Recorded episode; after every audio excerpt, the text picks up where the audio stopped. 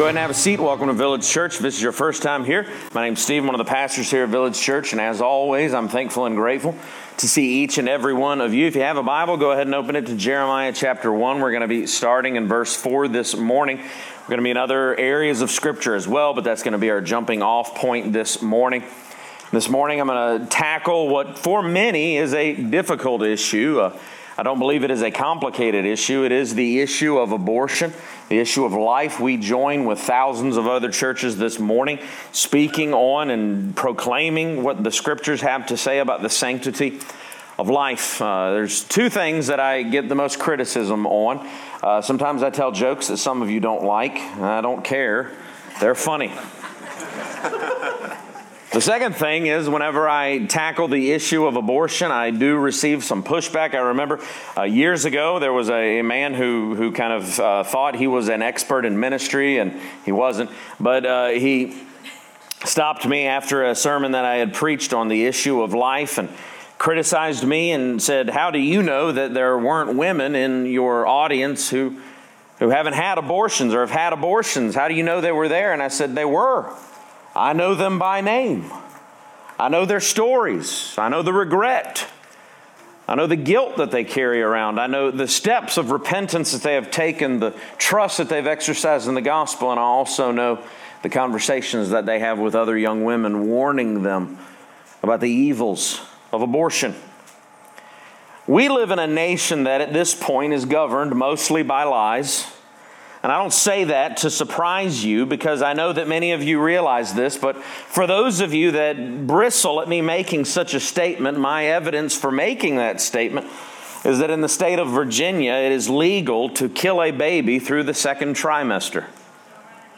For as much as I am thankful that we have a governor who has stated and governed in many ways like a conservative, I will be honest with you, he has yet to do anything about this issue of abortion in a very real and meaningful way other than providing sound bites. He is what I would call and what many of us would call one of the good guys. I'm thankful for him, but on the issue of abortion, he is living by lies when it comes to the fight for life. I don't mean to mince for words this morning. I hope to present for you the reality of the Christian and biblical worldview that I hold to dearly. And the reason that I do that is for the hope that you will not live by lies. Instead, you will order your life and conduct your life in such a way that we can impact the world with the gospel of Jesus Christ in such a real way that we will continue to make headway in completely abolishing and outlawing the practice of abortion in our country. If you're new here, welcome. On June 24th of this past year, 2022, something happened that I didn't think was possible in my lifetime. My faith was weak, and I've since sought repentance for my weak faith. But the landmark legislation of Roe versus Wade, which effectively legalized abortion across the United States, regardless of state law, was overturned, thus kicking the issue of abortion back to the states. I praise God for that. And it's already saved tens of thousands of lives across the country. I read one statistic that said there's an abortion every 34 seconds in our country. As of January 9th, 2023, there are already 12 states that have enacted near total bans on abortion. Another 12 states have deep restrictions on the practice, and many states are already working on legislation to bring total near bans of abortion in their state. Our Republican governor has yet to put forward any meaningful legislation or do anything meaningful on this issue, and we must hold his feet to the fire so that he will not continue to be a coward on this issue. Just because he's a Republican doesn't mean we don't need to aggressively put pressure on weak men. We must not stop the fight for life.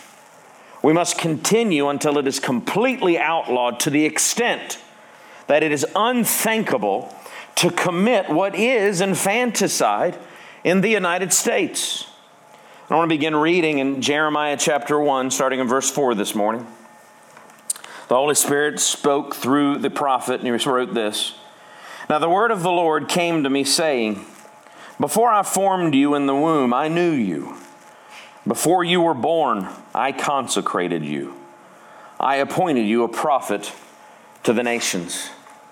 Number one this morning, I want you to understand that life begins at conception, and that's an understatement. Life begins at conception. That is an objective fact. There's no leeway on that statement. There's no redefinition. There is no qualification that needs to be made, regardless of how you feel. It's a biblical truth. Human beings, according to the scripture, were created and are continually born with special dignity. One thing must be clear on this. We must begin with an understanding that abortion simply cannot be derived from a biblical worldview. To be pro abortion is completely incongruent with the Christian faith. This must be a fundamental of discipleship that we offer to people. We do not have an option to pick and choose the particulars of the Christian worldview. This is especially true on issues that go to the very dignity of human life. And so understand, for the Christian, the origin of life transcends even conception, according to Jeremiah chapter 1. Life begins with God, it does not begin with me. And then physically, it begins at the moment of conception. God offers the physical view of his involvement of physically forming life in Psalm 139, starting in verse 13 speaking to God in a prayer. The text says, For you formed my inward parts, you knitted me together in my mother's womb.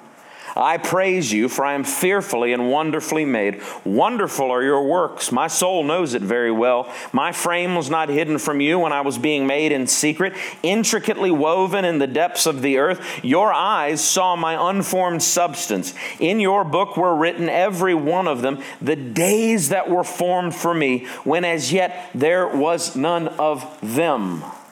Think about it the Father of all that is has numbered every day of your life.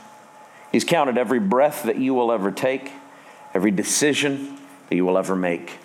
Every moment of your life has been orchestrated by a sovereign Father who has sovereign authority over every aspect of life. Now, beyond that theological, objective reality, we can clearly see that science and our biological understanding of life continuously catches up with where the Bible has always been. This ancient, antiquated book that many would call irrelevant is completely true, and science catches up with it. If you don't believe me, look at this. In 1973, now that was the year that Roe versus Wade was decided upon by the Supreme Court, no 3D sonogram was available to see babies smile at 20 weeks in the womb. Scott Klusendorf has stated that current embryology textbooks uniformly state that human life comes into existence at the completion of fertilization. This is a scientific fact, not just a theological, philosophical belief. Between 8 and 12 weeks, babies in the womb suck their thumbs. Between 8 and 12 weeks, facial sensory receptors appear. Evidence has been seen between 8 and 12 weeks that babies dream. Dr. Colleen Malloy, who is a neonatologist from Northwestern University, testified before Congress that thanks to 4D ultrasounds, at eight weeks, babies have been witnessed responding to stimuli.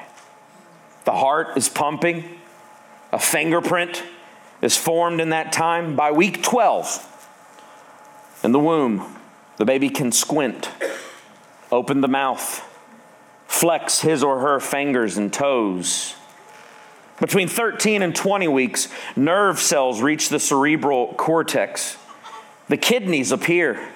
Teeth start growing. And if we go back to what I was talking about last week, the gender differences between men and women, between 12, 13 rather, between 13 and 20 weeks, female babies have been witnessed moving their jaws more than male babies.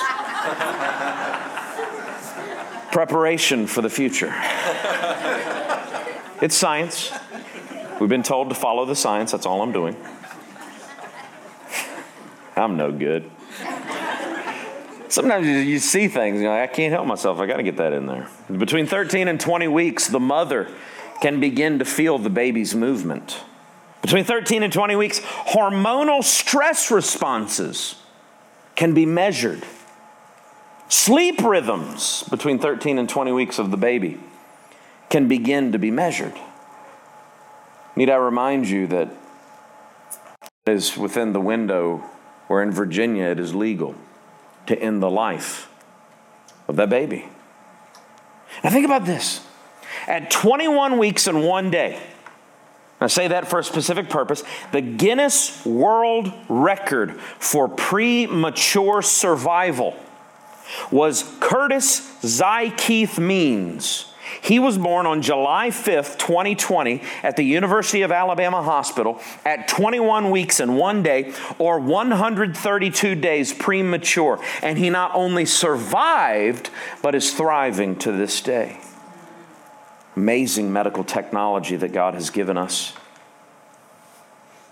At 21 weeks and one day, it's legal in the state of Virginia to end that life. Just this Past two days, I was on a youth retreat with many of your children. Thank you for the opportunity. And I know that a few of them were born prematurely, very prematurely, and had to spend many days in the NICU. And I look at the lives that are thriving as teenagers today, and I thank God for the wonder of life. At 24 weeks in the womb, there is a 50% chance of survival outside of the womb. And consider this that of the over a million abortions that took place in our country last year, the majority of them were after 20 weeks. Many viable outside of the womb. Think about it in the United States, there are 38 states that have fetal homicide laws, meaning that if you were to murder a pregnant woman, you are charged with two murders. Consider that the issue of life does often win in the voting booth, as is seen by the legislation that's being passed over and over again to bring near total bans on abortion in states. Over 90% of abortions are issues of just convenience. No medical reason for it. Life of the mother is in no danger. It's not any of the outlying issues that many bring up over and over again. Over 90% too many times people attempt to qualify the debate with those outliers, with the mother's health. But what do you do in a society where that is not the rule, that is the total exception to the rule? When it's simply the baby is nothing more than an inconvenient truth in the life of the mother or the fa- and the father. I want to be clear this morning, if I haven't already been clear. It is evil to murder a human being regardless of age and regardless of ability. Every life is precious. You say, well, what if the child will be born with a mental disease or will be completely unable to communicate the days of their lives, unable to ever live on their own? I will tell you this you could kill the winner of the Kentucky Derby from last year, and that will be a lesser evil than, than killing any child with Down's syndrome. We now, I remember, well, got to always see how much time I have. I remember when uh, our firstborn, who's over here, is my man. I remember at 20 weeks, they wanted to do a test as to whether or not they would could see in the future in their crystal ball as to whether or not he would have Down syndrome. And the doctor looks at us at the ultrasound and says, "You know, in the state of Virginia, if you're going to do anything about this, you have to do something about it soon." I was so naive, I was ignorant, and I'm just like, "What in the world is this guy talking about?" do something about this. We're already doing. We already did something about this. Hey, hey, but we're we're we're see, making sure my wife's not in here. But uh, I might cut that for the next service. But. Uh, I, it took me a minute to catch up with him, and I realized he was talking about the issue of abortion. And I looked him square in the eyes and I said, I don't think you understand. There's nothing you could tell me about this child that would bring us to end his life. Nothing. Human beings are born in the image of God. In order to strip the dignity from the child, the term fetus is now used rather than baby to describe life within the womb. Friends, that is a conditioning exercise to remove dignity and sanctity from human life. It is a baby in that womb. This reveals that science is not and never has been the primary motivation in the murders that take place in abortion. Instead, it is a fight by sinful man to take autonomy and authority over his or her own life, even at the cost of another. Number two this morning God is the author and authority of life. There's more about authority than it ever has been about science and sin. Man desires to unseat God. I know this and Salon.com, which is a popular liberal news site, a few years ago, there was an article written by a liberal named Mary Elizabeth Williams, and the title of the article was So What If Abortion Ends Life? The subtitle was that I believe that life begins at conception and it's never stopped me from being pro choice. In the article, she proclaims, and I quote, all life is not equal. That's a difficult thing for liberals like me to talk about, lest we wind up looking like death panel loving, kill your grandma and precious baby stormtroopers. At least she knows how to self identify.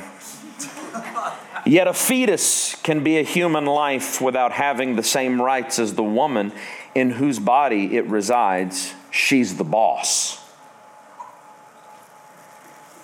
Friend, nothing but evil can form that type of worldview. But it is helpful to understand the basis for the conversation. That it is not about proving a fact about human life. It is about a basic worldview. It is about human autonomy versus the authority of God. The response of this article to the discoveries of science here's what she said What difference does it make? I am in charge of my own life and have authority over the fetus. See, she has to dehumanize the baby. To the follower of Jesus, this is simply untrue. Because God exists and is involved in life and has ultimate authority. I know the conversation often devolves to someone making a statement such as, I don't want old men in DC making decisions about my reproductive rights or about my body. Men should have no say over my body. I don't want say over your body. I want you to realize God has authority over your body. We do not have authority over our bodies. I do not have ultimate authority over my body. God has authority over my body. This is the exaltation of self above God. It is God who has authority. He is the giver of life. Life is in His hand, and we answer to Him and Him alone. Friends, our feeble, transient existence on this earth is enough to show us that we are not in control. This is, of course, the point of Psalm 33, 6 through 9. The psalmist writes and says, By the word of the Lord the heavens were made, by the breath of his mouth all their host. He gathers the waters of the sea as a heap, he puts the deeps in storehouses. Let all the earth fear the Lord. Let all the inhabitants of the world stand in awe of him. For he spoke, and it came to be. He commanded, and it stood firm. Therefore, understand a Christian does not believe that anyone is free to do whatever he or she pleases or wants with his or her own body. Much less do you have authority over the body of another. I don't care if it's in your womb, it's not your body, it belongs to God. He has the authority. Friends, I mean to tell you that this is the basic worldview of Genesis 1 27. And the author states, he says, So God created man in his own image. In the image of God, he created him. Male and female, he created them. What I mean to say is, a person is a person, no matter how small. we understood this at one point in time. But someone must now stand up for the life of the innocent, for the life of those who are the most vulnerable, the life of those who can do nothing to defend themselves And that is the life of a baby. This worldview is furthered in Romans 14, starting in verse 7. The Apostle Paul writes, and he says, For none of us lives to himself, none of us dies to himself. For if we live, we live to the Lord. If we die, we die to the Lord. So then, whether we live or whether we die, we are the Lord's. We belong to him and him alone. Now, there are women who publicly proclaim that their success in life can be attributed to their ability to procure an abortion. Note, they won't call it that. They will call it reproductive rights, or now it's been even furthered and perverted into reproductive justice. It's nothing more than an injustice, though, to the baby. There was a famous actress. I'd never heard of anything that she's been in, but other people, I guess, have. They, she made a speech on the steps of Congress. I won't tell you her name, you can Google it later, defending abortion in 2018, which many other pro abortion influencers have also made. In the speech, she stated that her career, her car, her house, her family all happened because she was able to have an abortion. She, and I quote, she said, and she actually screamed this, I won't. I have all of this all of it because, because, because I was allowed bodily autonomy at 15. Note that she won't state what it is. She, further, she calls it bodily autonomy. What she means is she was able to murder an innocent baby when she was 15. I will say this is radical honesty, in which she states that her entire life is built on the foundation of the murder of an innocent baby. And she proclaims it loudly. She proclaims it in a way there's no shame. She expects to be applauded for her murder.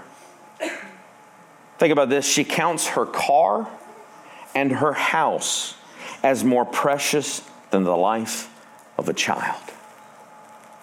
She won't even have that car in 10 years. Yet, in the eyes of an unbelieving world, this is the secular worldview on display. I need you to understand that. Life is not precious in the secular worldview, possessions are. She goes on to say in the same speech that she now has two children who are very lucky to be alive, by the way. Because if they had stood in the way of her getting a new Toyota Prius, she would have proudly killed both of them. Friends, if there is a God, and by the way, there is, and He authored life, which by the way, He did, then that God has absolute authority over His creation, meaning He has absolute authority over you, meaning He has absolute authority over me, meaning that I don't get a say. He does. If Jesus is God, which by the way, He is, then God is not disconnected from reality. Instead, He is immanent in His interactions with us on a very personal level. He is involved in every moment of our lives. But the question then must be why don't people simply submit to that reality? Why aren't the facts of this enough? And Romans 1 explains it. Romans 1:18 it says that the unrighteous suppress truth. And then in verse 24 of Romans 1 the author Paul states therefore God gave them up in the lusts of their hearts to impurity to the dishonoring of their bodies among themselves because they exchanged the truth about God for a lie and worshiped and served the creature rather than the creator who is blessed forever. Amen. A society then that would hold an automobile above the life of a baby is a society that worships and serves the creature rather than the creator. You are seeing the logical extent of the madness of the secular worldview. That's what it is. This is where the lie of human autonomy and self rule come from. Our only hope then is to aid people in understanding the root of the problem sin. No human being has authority over his or her own body. Only God has that authority. And it is in sin that we have tried to take that authority onto ourselves.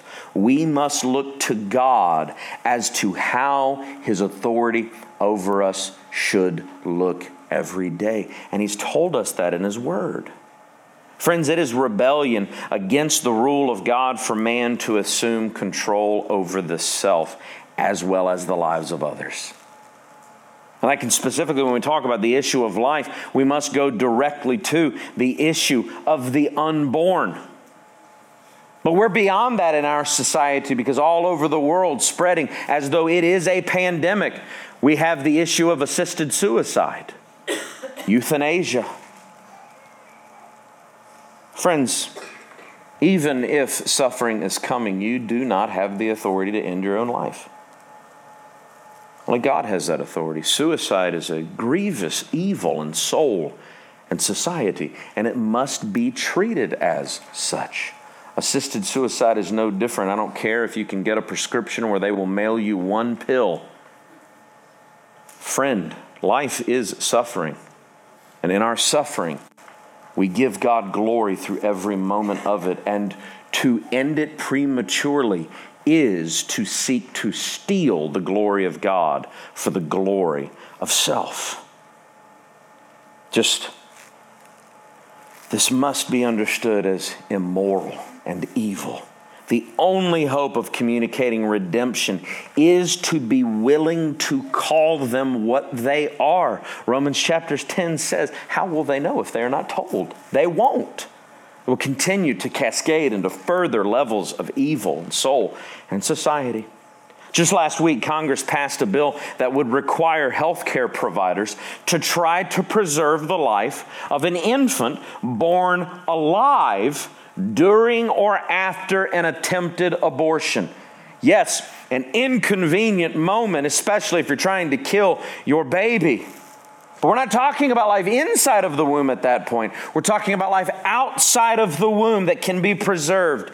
That bill passed Congress 220 to 210. I don't think it will survive a Democratic Senate. I certainly know it will not survive a Democratic president who probably can't even find a pen to sign it. Uh oh. I don't care. 220 Republicans voted for it, 210 Democrats voted against it. Only one Democrat, excuse me, 219 Republicans voted for it. Only one Democrat from Texas, because he knew if he went home they'd string him up. But one Democrat from Texas voted for that legislation.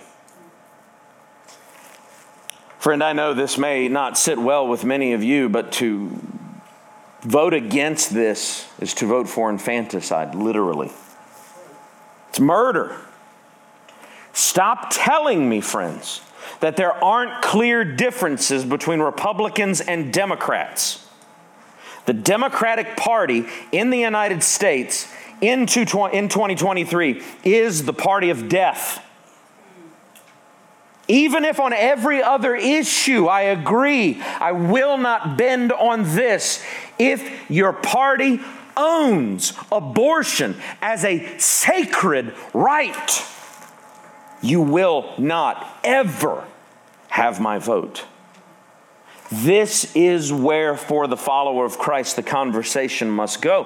When dealing with these issues, we are dealing with the incongruence of opposing worldviews.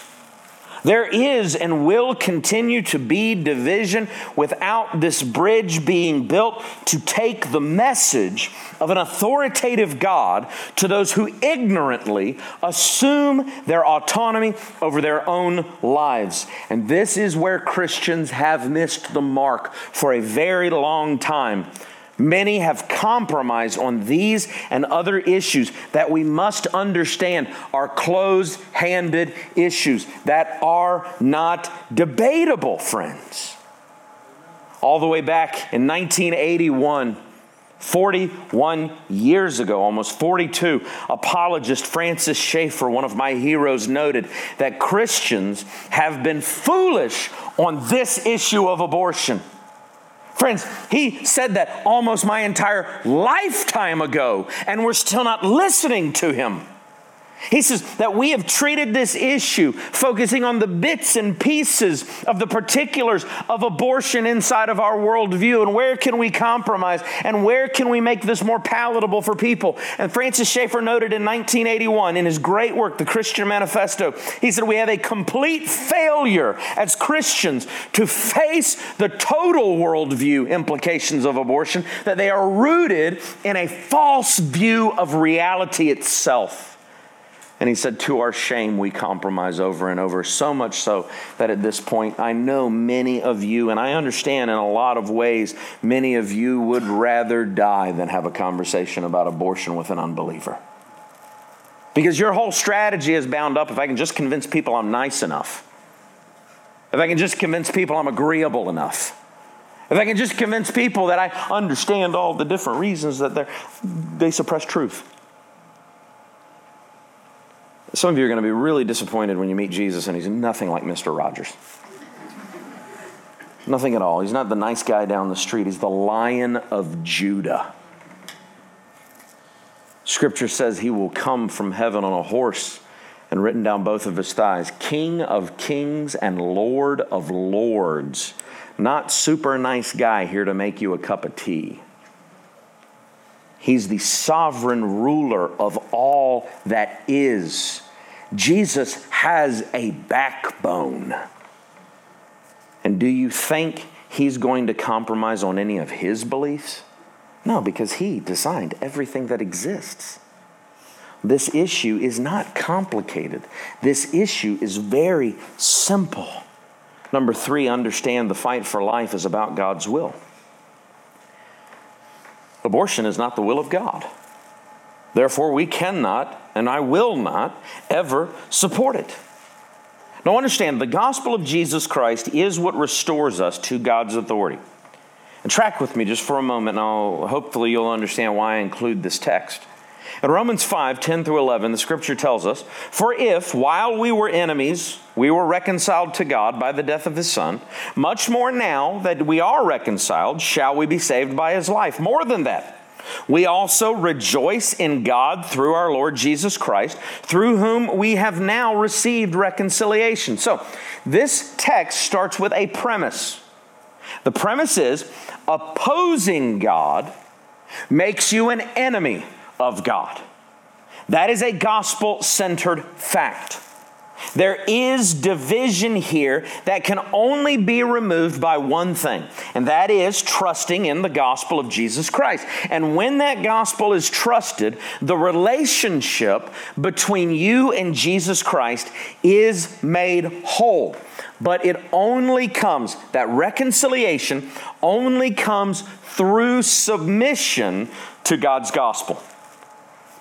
Therefore, faith in the gospel is about life change. And as a believer, you are changed to where you love God's ways and seek to submit every part of your life to God's ways. Therefore, living as a disciple and spreading the message of the gospel is necessarily the foundation of the fight for life. That we as Christians are no longer enemies of God.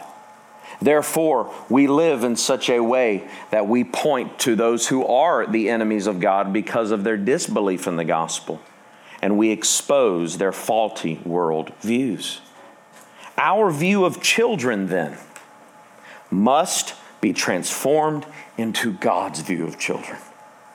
Note, what Psalm 127, 3 through 5 shows us about God's love of family as a fruit of the Christian worldview. The text states, Behold, children are a heritage from the Lord, the fruit of the womb, a reward.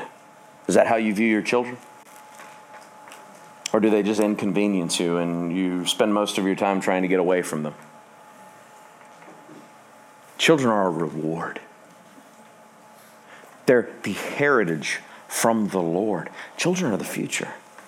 I mentioned earlier that I was on a youth retreat this weekend with many of your children. And at one point, I was sitting in the room listening to a message being preached. And I look at the children, and I had this thought knowing that this message was, was coming. I knew I was looking at the future, I was looking at tomorrow.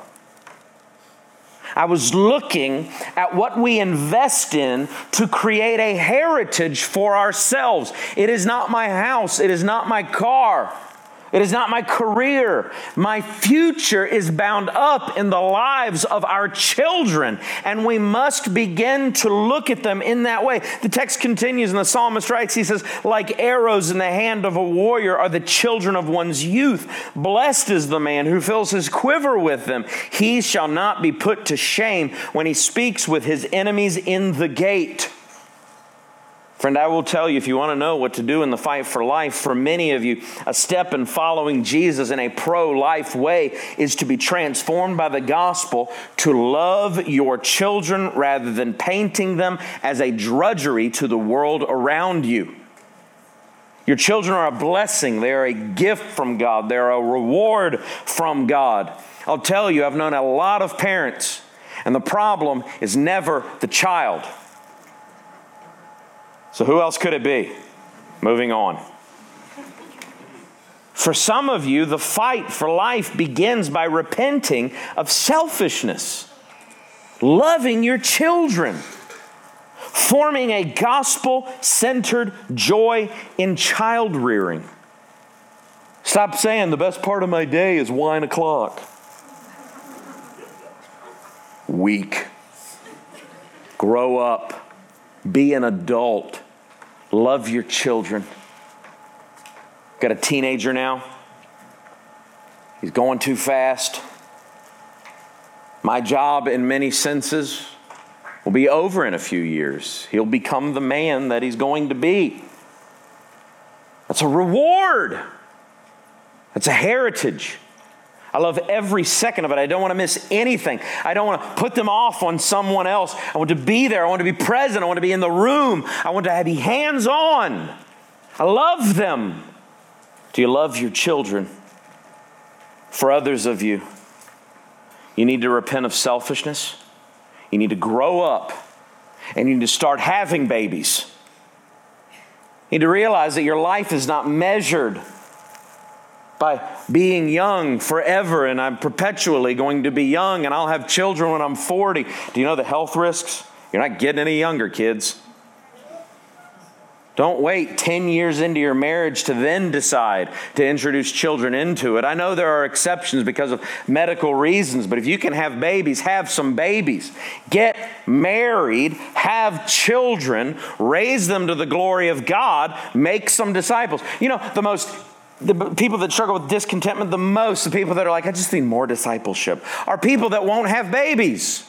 You want to know why? Because you're bored. Because God didn't design you to be 32 and working on your career forever.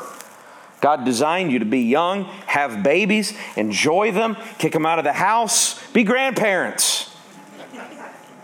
It's only in Christianity that those who have sinned against God in abortion can find the wholeness and restoration that they need to move forward totally forgiven. I mentioned, I know women that have had abortions and have later come to faith in Jesus Christ. And I will tell you, the story of God's work in their lives is always amazing. The forgiveness that Jesus Christ has wrought for them personally. It proves the text where Jesus says, He who is forgiven much loves much. And in that restoration, I will tell you, every single one of them fights for life. God wants us to be involved in bringing about His will on earth. We are to live our redemption out in this world, and that means living a life of action against things that are not God's will. Ephesians 5 puts it this way, starting in verse 8 At one time you were darkness, but now you are light in the Lord. Walk as children of light. For the fruit of light is found in all that is good and right and true. Try to discern what is pleasing to the Lord. Take no part in the unfruitful works of darkness, but instead what? Expose them. Expose them. You have an obligation to care about this. You must care that babies are being murdered and that our laws do not reflect God's will. It is not optional for you to be involved in this. We have an obligation to treat this with the seriousness that murder deserves. Friends, this is not the same as arguing over the marginal tax rate. This is murder. Advocate, be vocal. Do not shy away from conversations about life. I mean, I'll be specific enough to say if you have people in your life that you are close to that advocate for abortion, that should be a continuously unsettling reality for you. That should be weird. You should begin to wonder do I have any rules where friendship is concerned here? Why won't I advocate for life with these people? I mean, imagine if you had people in your life advocating that child abuse is okay. Would you, over that once weekly lunch you have with your friend, endure a statement such as, you know, beating children is good. By God's grace, I hope you would say something. I hope you would treat that with the seriousness that it deserves. Then why are you silent on the issue of abortion? Pro choice people should be ostracized in our society. They want to ostracize me for fighting for life. Well, yeah, back at you. You should be ostracized. You should be ashamed there should be no teachers allowed who are pro choice. There should be no dog catchers allowed who are pro choice, much less elected officials. There will never be an authority figure if I have anything to do with it in the lives of my children who believe that the murder of babies is okay. You think that's not going to rub off on them? Friend, the response and action on this account starts with repentance for some of you from an unbiblical view of life. If you are, friend, I will tell you in love, if you are in here this morning and you are in any way pro choice, pro abortion, you need to repent of your sin. You are in sin if that is your belief. Some of you also, you need to repent of an unbiblical view of parenthood and family. Some of you need to repent of your apathy and indifference. We must all repent of our prayerlessness. This past year has taught us what is possible. This is a fight we are going to win. This must inform how we vote. A pro choice candidate, I want you to hear this. A pro choice candidate is equivalent to a pro rape candidate. And why do I say that? Because I'll tell you, if any politician in the world got up tomorrow and said, I believe rape should be legalized, it's a wholesome thing, right? None of you would vote for that candidate. You'd be a madman. You'd be immoral. You'd be kicked out of any club that you're in. You'd be fired from your job for voting for such a candidate. Therefore, I know every single one of you is a one issue voter. So stop pretending you aren't. You've just conditioned yourself to believe that abortion isn't worth it. Abortion is a heinous evil in soul and society. Therefore, I will tell you personally if any candidate is in any way pro choice, pro abortion in any way, I will never vote for that person because it would be a sin for me to vote for that person. Be a disciple of Jesus Christ. Get off the sidelines. Engage people. Friends, the Republican Party more or less only gives us sound bites that are an opiate for the masses. They do nothing. Every member of GOP leadership should be voted out of office until we can finally get someone with a backbone that will stop just telling me what I want to hear and put forward legislation that abolishes abortion once and for all. They are cowards, the whole lot of them. Amen. Do something. Don't just talk. Support pregnancy resource centers. Our church officially supports the Richmond Pregnancy Resource Center, which many of our members volunteer at. A few of them are on staff. They save lives every single day. And I will tell you, they are in the trenches fighting against the evils of the pro choice lobbyists. Get on Village Church Online's outreach page. Join it because we will give you places locally to get involved. There is a place for, for us to boycott. There is a place for us to picket. There are places for us to proclaim this to the masses. But for many of you, you know where this starts? This is just going to start with you caring about your own family and discipling your neighbors because they know that they have people that care about children next door to them. Some of you need to adopt, some of you need to get involved in the foster care system. Friends, I understand that in an audience this large, there are people with real um, reproductive issues where it's a painful thing for you. I will tell you, I've had many friends that go through that ministered to many people through that. And every one of them, I've said, you know what, the suffering in your life may be that God is showing you it's His will for you to adopt. He's putting you in the position for that. It's a painful ministry oftentimes. But, friends, it's the will of God because we love life. Proclaim the gospel, get into arguments with people. I don't advocate for that all the time. But on this one, grow a spine Tell people that they are in sin and preach the gospel. Proclaim it, raise fiercely Christian children so that they will be pro life. Make disciples to engage the culture with the Christian worldview. I've gone far too long. A few application points this morning. Number one, trust what God says about life and stand firm. Don't move. I don't care how convincing the argument is, I don't care how much they made you cry. We do not support the murder of babies. Don't let anyone convince you that it's okay. Secondly, pray for God to change people and laws. He will.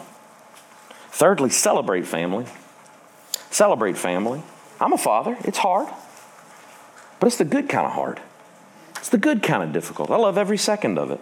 And I'm probably more annoying to them than they are to me. Oh, he's not even looking at me. See? He doesn't care. Fourthly, engage people with the truth of the Christian worldview because it is truth. And then, fifthly, vote for leaders that will fight for life and pressure them to do something. Talk is cheap. I want to see legislation.